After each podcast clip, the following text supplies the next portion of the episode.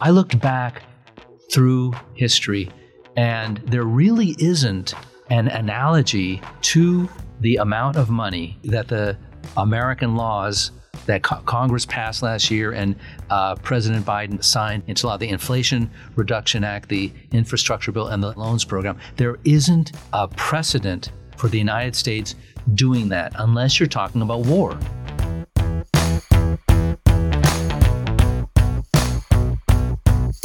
Welcome to Energy 360, the podcast from the Energy Security and Climate Change Program at CSIS. I'm your host, Lisa Hyland. This week, Steve LeVine joins my colleague Jane Nakano to discuss recent developments in the U.S. electric vehicle market and the battery supply chain. Steve is the editor of The Electric, a new publication looking at batteries, electric vehicles, and their impact on society, cities, and geopolitics. Together, they look at the policy, legislative, and geopolitical issues shaping the pace and scope of the US EV battery market and supply chains. And they also look at how competition from Chinese manufacturers is impacting developments in the United States and in the EU. I'll turn it over to Jane now for this timely discussion. So, Steve, it looks like there's never a day that you read about something to do with EVs, whether it's, you know, EV markets growing around the world or EV battery manufacturing investments. You know, I'd love to get your thought on like all these, you know, what is happening in this space? Like, you know, what are, you know, some of the key developments that you think are really noteworthy? Yeah, thanks, Jane, for that. So batteries are batteries and EVs are the fashionable thing, right? It's the the uh, maybe it's the the new kid at school or something. I, I'm I'm not sure what it is, but it it really has caught the imagination from the Reddit crowd all the way through to you know the highest sectors of the policymaking community everywhere around the world and it's it's been discussed at you know in the EU and Davos every newspaper on the front page. I get Nikkei right? The the Japanese it's on the front page of the Economist last week or so. Anyway one thing about it I think that um, that gives it stickiness is that it hits on so many parts of you know very important aspects of uh, of our lives of business, economy, policy, democracy making, big geopolitics, big power, all of these, it's not just, it's not a notional thing. It's a very real, concrete thing. It does have enormous ramifications, and, and it, depending on how it's execute, how uh, things go over the next few years, it can have enormous impact. Yeah, I fully agree. So, you know, within the United States, it's been exciting to see um, strong government support uh, looking at the EV supply chains. You know, it's the the upstream mining, the greater awareness that the energy transition won't, won't happen without more minerals. But then looking at the midstream, you know, EV battery supply uh, or manufacturing capacity is very much encouraged under, you know, Inflation Reductions Act and also even you know the material science r&d and recycle you know doe is getting a lot of money as well. But you know what are sort of the net impact on you know us ability to have um, supply chain that is more resilient to supply disruption? Whether it's you know from geopolitical tension or whether it's just some sort of a natural disaster? Yeah. So we're starting from zero it's it's pretty incredible. I wouldn't say it's widely known, but Americans in- invented all these chemistries that are being used, all these batteries that are going into these EVs were invented in the United States over the last three decades. The uh, the Nobel Prize for Chemistry for the batteries it was three people, and one was born in Germany, one was born in Britain. They're both Americans. So we are starting at zero, even though the battery, the lithium ion battery, was invented using uh, technology that was in, in, invented in the United States and the most popular by far uh, car maker, EV car maker, is American, the Tesla. We are incredibly start, starting from scratch in, t- in terms of, of making an industry, but we can do that.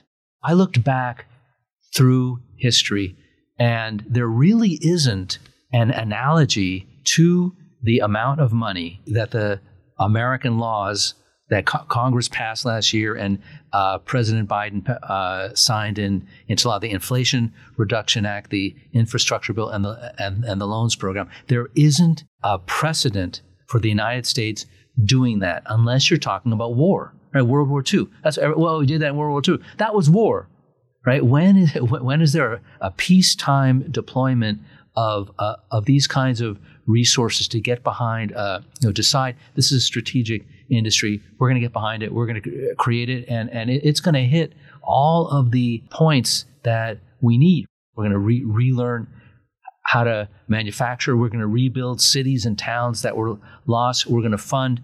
Uh, you know, you have an old plant that hasn't produced anything for three decades. We're, you know, we're going to rebuild something in that in that plant. There's the money for that, and and so to the degree that we stick with it, right through presidential administrations. This will straddle at least three eight year terms, right? So the money has to stay there. We can't have from one party taking over to the other. We're going to repeal these bills. No, the, the, the money and it should be it should be renewed when it does expire when this money does expire in 2032 I know I, I probably sound like I'm bubbling over, but if you're a you know a history buff, there isn't something like this. You know, if you've spent years where things didn't work, where things weren't done, the right thing was not passed, or it was a half measure.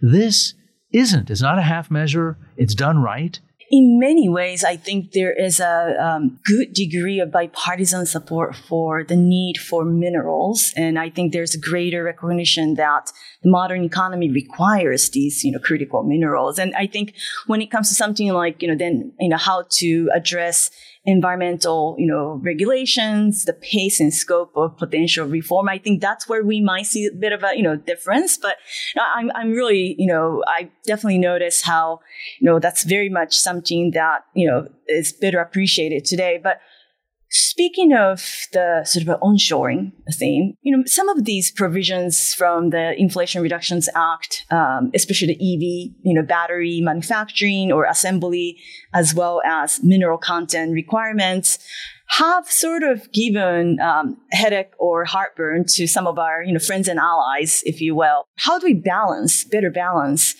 the, you know, the supply chain resiliency and friendshoring while being attentive to the industrial competitiveness concerns, you know, whether it's in Europe or, or Northeast Asia, how, you know, should it shape up?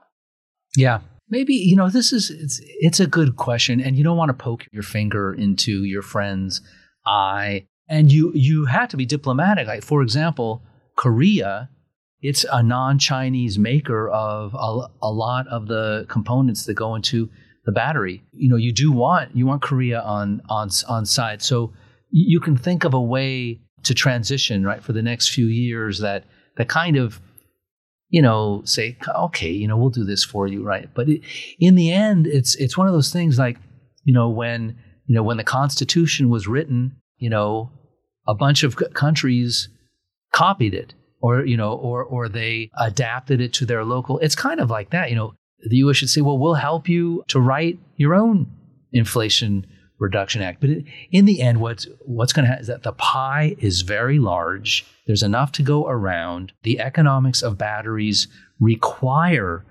localization of the supply chain. It's not chips. Chips weigh nothing, right? So you can make them and ship them wherever. Batteries weigh a ton, right? And so they really do, the processes do have to be localized. Europe has to like get over its shock and you know make its batteries at at home like it should have done anyway. You know, we can say that nicely. You know, the U.S. can as much as possible. We should friendshore, but as much as possible onshore, and, and this has a moral component. We we should not be exporting our pollution, and so the U.S. should have principles, environmental principles that are observed in processing lithium, nickel, and cobalt and graphite into the final form that, that go into the batteries. Uh, you know, do it as clean as possible. But you know, basically, everyone, the U.S.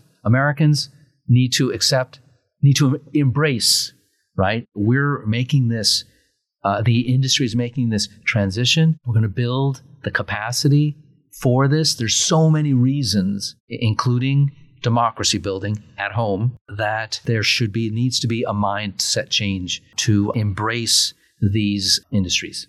So would you say that a friendshoring and to some extent nearshoring, maybe in you know some of the Latin American countries that have uh, mineral wealth, would be part of sort of U.S. strategy and U.S. vision um, because perhaps the demand for these you know clean energy minerals will be you know increasing so much.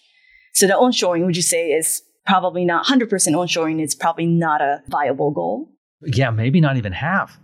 I, I don't know what the percentage is but um, it's not 100%. It's probably not 75%. And again, maybe not ha- half. The rest are in countries. The way the law is written is um, countries with which the U.S. has a free trade agreement.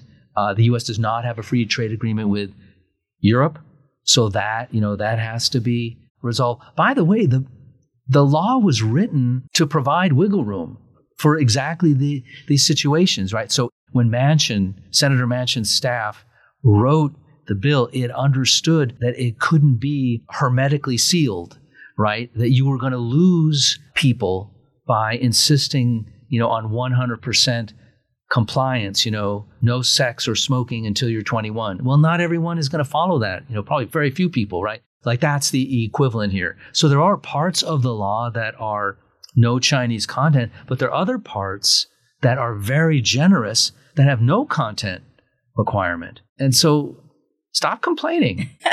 you know, I, I, think the you know idea is to really you know have this you know minerals and, and EV battery supply chain as an area for the race to the top. You know, like you know we can each you know invest more and then have much more, you know, thoughtful approach, you know, and, and building the supply chains. Now, China, you know, China comes into the conversation. Um, so, you know, there's this, you know, the, the tension has been growing between uh, Washington and Beijing.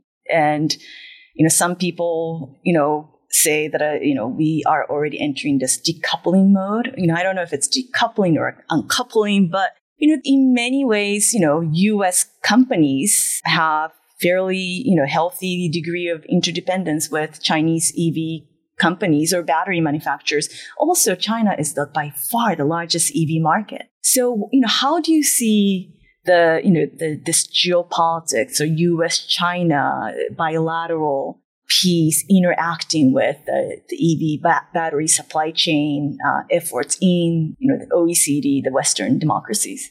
China is going to, at the at the other end of this, whether it's uh, whenever that is, if we're talking about the late 2030s or in the 2040s, the other side of, of the, the dynamic we're talking about, China is still going to control much of the battery supply chain because it's you know, we're we're going 90 miles an hour and China is going 120 miles an hour. And and when I say that, I mean you can look at the rate of construction, planned construction of new processing plants by the big battery companies, and they're enormous, and many of them. Whereas you know we're just getting getting started. So China is still it's still going to be part part of things, but the U.S. and Europe needs to be much smarter about what our companies agree to do when we go to China and what we, and what we agree that Chinese companies can do when they come to the United States. For example, Ford, uh, as as a bunch of your listeners will will be fu- fully aware of, just signed an agreement with CATL, the the Chinese battery company. It's the largest EV battery company in the in the world. They sell more than one third of all EV batteries. Ford is licensing its technology and it's building uh, a battery gigafactory in Michigan using this technology. And it, it kind of ha- has to, right? Because it's technology, it's only available in China. But there's no part of the agreement that involves sharing of know how. Ford is going to walk away from this agreement having gained nothing or I should say virtually nothing in terms of raising its its own game, its independent game. That's a flaw. So you you can't have a deal like that Again, there has to be some form of training, know how. They're not going to open up the chemistry and, sh- and share that, but there are all kinds of things short of that that involve the U.S. ending up with a skilled workforce. So the the idea, right, for you know Ford and CATL is that CATL will be producing again. It's, so it's more like a black box, you know. So they're you know letting so they won't be sharing any of the technology, any of the sort of crown jewel, if you will. But I guess in return, um, Ford will have access to the batteries that could be in Ford vehicles, and also the the you know host com- community will get more jobs, right? Yes, so so it's even not that many. It's 2,500 jobs at, in the beginning. And by the way, the state of Michigan provided a billion dollars to Ford to build this plant. And so there could be more offered. But yes, so Ford is licensing CATL's technology. It was not explained how, what the mechanism is. Is CATL shipping over finished batteries, finished cells? Is it sending over just the, the finished chemistry? Whatever it is, whatever that is, it is, it will be hermetically sealed. It will be shared and shown with no one. They're not teaching Ford how to replace sometime CATL, which incidentally, those are the Chinese deals, right? When you go to, to China, or historically, when you go to, to China, you end up doing exactly that, handing over the crown jewels to the Chinese many companies, many automakers right. uh, in the U.S. and elsewhere, you know, seem quite interested in you know getting into the upper end of the the auto value chains or EV value chains. Is this a trend that you expect to see uh, accelerating or decelerating or? Uh, first, it's a, a dynamic that's only beginning.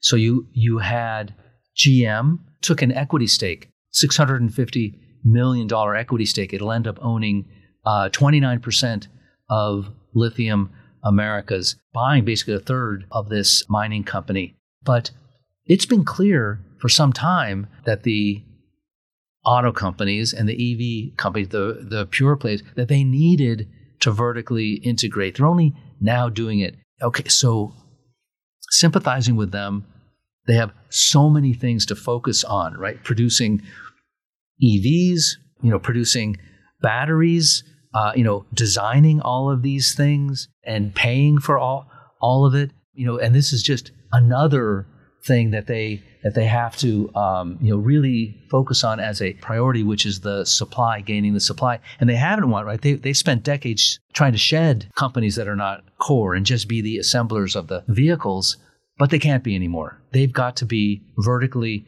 integrated. The companies in China, you know, specifically the leading companies BYD and CATL are both vertically integrated. The reason they are successful is they uh, they have bought from you know the mine all the way to the end product. Both of them have, and they continue to do that and to build up their muscle. And we we've got Tesla doing that and GM is probably, apart from Tesla, you know, the, the most newly aggressive in this. But but I would say stop being a nice guy and putting on my mean guy hat. They're so slow. The auto companies, the battery companies, and I mean not only Americans, but I mean we're relying on the South Koreans. The South Koreans are super slow at competing with the Chinese. The Chinese and Tesla got in front, determined strategically, this is going to happen. By this, I mean the EV, shift to EVs. And we're going to own that. And how are we going to own it? What's that going to look like? And, and then carrying out that, that strategy. It's like GM and Ford and Stellantis and, the, and also, you know, the Europeans, Volkswagen, BMW, all of them, like they want, you know, a full order book. Okay, then we'll build. Then we'll buy. Then we'll order.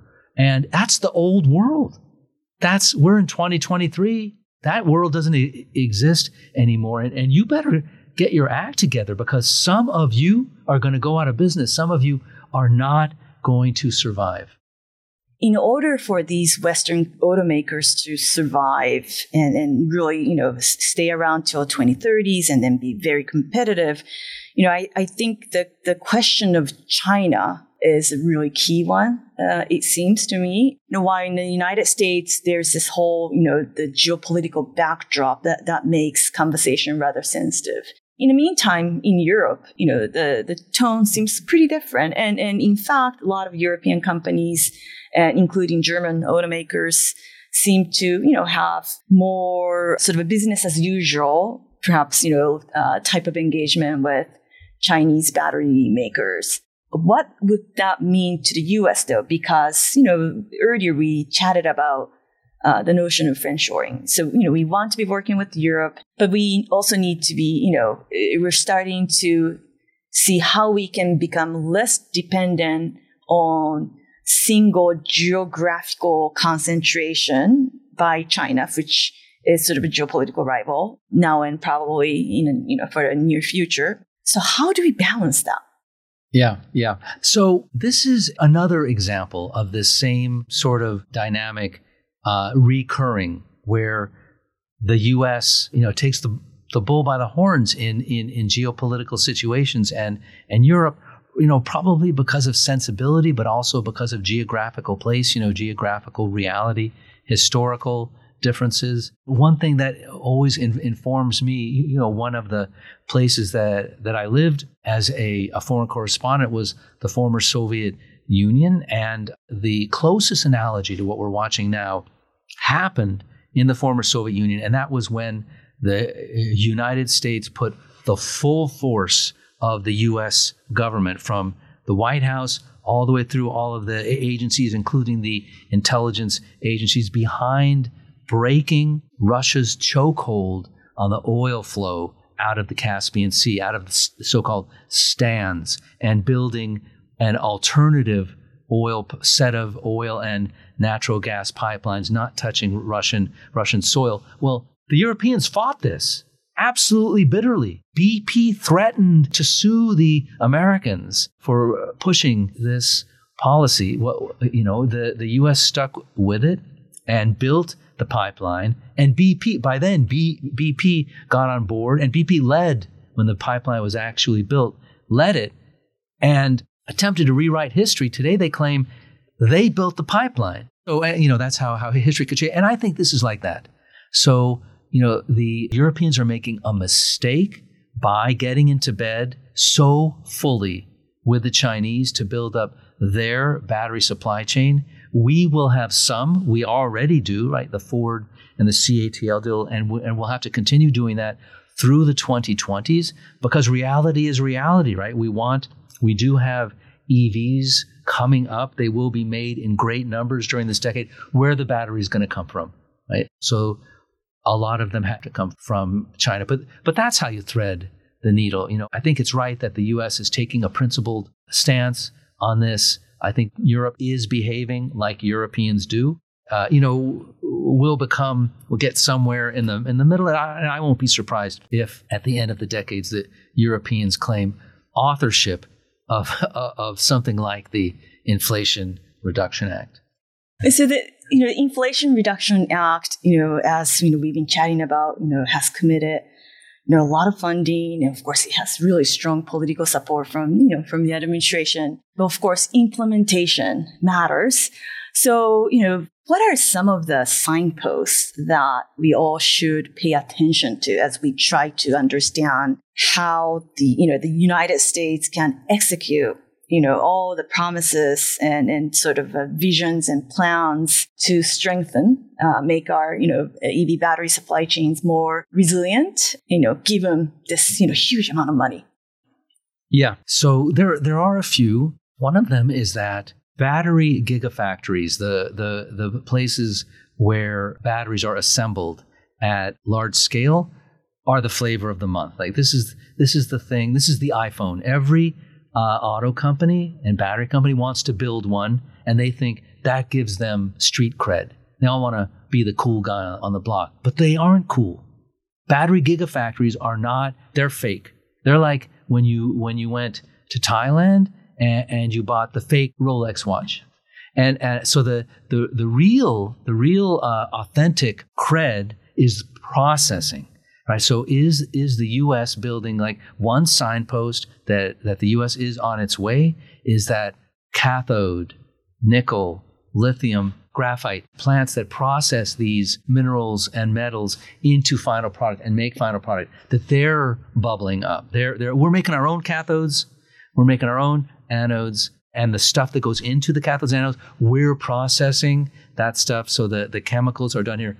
That so those are our signposts. Did we get mining reform law?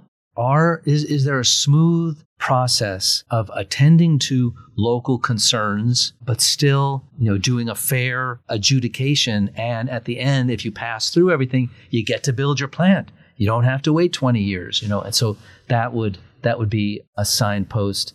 And uh, one other that uh, that I think it's a social thing, but not just uh, Amer- Americans, Europeans are against mining against mining, against process, against industrial processes. We don't think that that these industries should be built, well, certainly near our homes or anywhere else on our continent.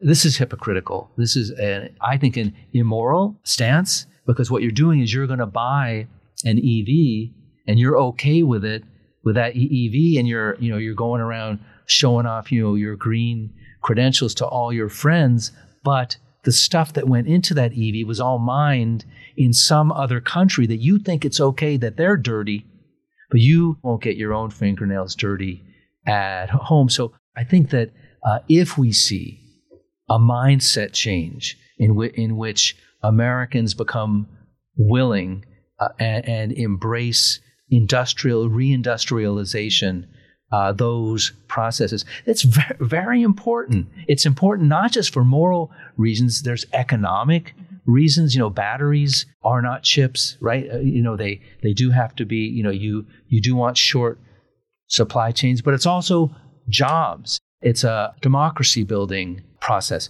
You you are creating jobs that earn true middle class wages. I did a one of the things I did. So I grew up in a uh, smallish town out in California in Ventura County, where most of the dads worked in the construction industry, building homes, and it, it was pretty middle class, right? Everyone I know, there were two cars in the garage. You know, the families owned their own homes, and there would be one vacation a year, and people had barbecues in the backyard, and not no one was rich, but everyone had these these things. And I went back and I looked at the the BLS data from those years. What were those dads earning? And then did the calculation, the inflation calculation. They were earning around $40 an hour. So $40 an hour is the middle class wage. And so what I'm saying is that these industries, you create them in the United States and they should be like it should be deliberate. These are new industries. There's not some history where you can say, well, historically, these are low paid jobs. No, don't tell me historically. We're creating new industries. These are going to be $40 an hour jobs because we want to recreate and buttress a middle class in Rust Belt areas, and we don't want them to pay $15 an hour. And while, as you said, you know, making sure that we don't end up exporting emissions. And I think there's also the, the sort of labor standards, the human rights issues that are, you know, under the spotlight when it comes to clean energy technology supply chains. We're still, you know, learning quite a bit about, you know, places like Xinjiang, you know, how the critical minerals and, and some of the uh, component manufacturing may or may not meet the, you know, the governance standards you know, that actually leads me to uh, wonder, you know, in places like Canada and Australia, they also have democracies. They also have, you know, regulatory environment that, you know, I think, you know, many US based companies, you know, are comfortable with, but they have a lot shorter timeline for, you know, permitting or, or even probably, you know, starting new processing capacity. Why is it that we haven't been able to really you know, join that club of, you know, countries that could have the right commercial environment? Yeah, you know, this is a good question. Uh, in both of those cases, I think uh, my impression is it's not the whole country of Canada or the whole country of Australia. It's part, it's parts, and it's the parts uh, of the countries that have traditions of mining or tr- traditions of industry. So there's that. I don't know how you change cultures or how cultures evolve, maybe part of the this process will be that um, anthropologists. I don't know. You know, what is the expertise that speaks to the evolution of mindsets? But maybe they have to be part of the policy of the equation. Steve, I very much appreciate the fact that we need more of a sustained political support in Washington to get the supply chain, you know, being more resilient and robust. And when we look at, you know, China's political system, you know, it doesn't really, their direction doesn't change every four years, every eight years, right? So, and in, in many ways, um, they have been able to um, have, you know, integrated process so that the mining companies know what sort of a requirement and demand from you know companies right you know right next to them along the supply chains and then you know down downwards. And it's really hard for any uh, Western democracies to emulate that you know process. But but you know it, it's you know I very much appreciate your comment. And but let me so that wasn't really a question but I wanted to emphasize what you said but the, question if I may well another one I'm also glad that, uh, Steve, you highlighted the importance of processing capacity because, you know, China doesn't have all the minerals or, you know, whether in types or quantity or volumes, but they do have, you know, just, you know, the leading presence on the processing capacity for almost everything. And I think, you know, it took, you know, many of us, you know, both inside Washington and, and perhaps outside Washington within the United States to fully appreciate that. And that, that's really the, the choke point. And that's really the commanding height as you characterize. The EV battery supply chains are, you know, involve a lot of different segments. You know, there's the, you know, extreme you know, upstream, there's processing, etc. But when it comes to geopolitics, you know, which segment, you know, presents the biggest vulnerability for, you know, countries that really want to make their supply chains more resilient and be competitive? Yeah, this is probably the most important question of, of all when we think about batteries and EVs. Where is power? Where is that place, that that point at which power is held, projected, uh, and wealth is created and uh, and sustained and built? So you know, what are the uh, are the possible suspects? EVs, batteries them, themselves, the raw ore, right? The these various precious critical mineral, uh, minerals that go into it's none of those, right? The, the power, that is not power. What China understood a decade ago, at least a decade ago, is that the, the commanding heights in the EV industry was going to be the capacity to process these minerals and the metals into the final product. To build those plants, their refining plants, their chemical processing plants, uh, and they pr- produce the final products. Much of it is dirty, but some of it isn't. But they were going to be the ones who produced all of that, right? They didn't have um, cobalt.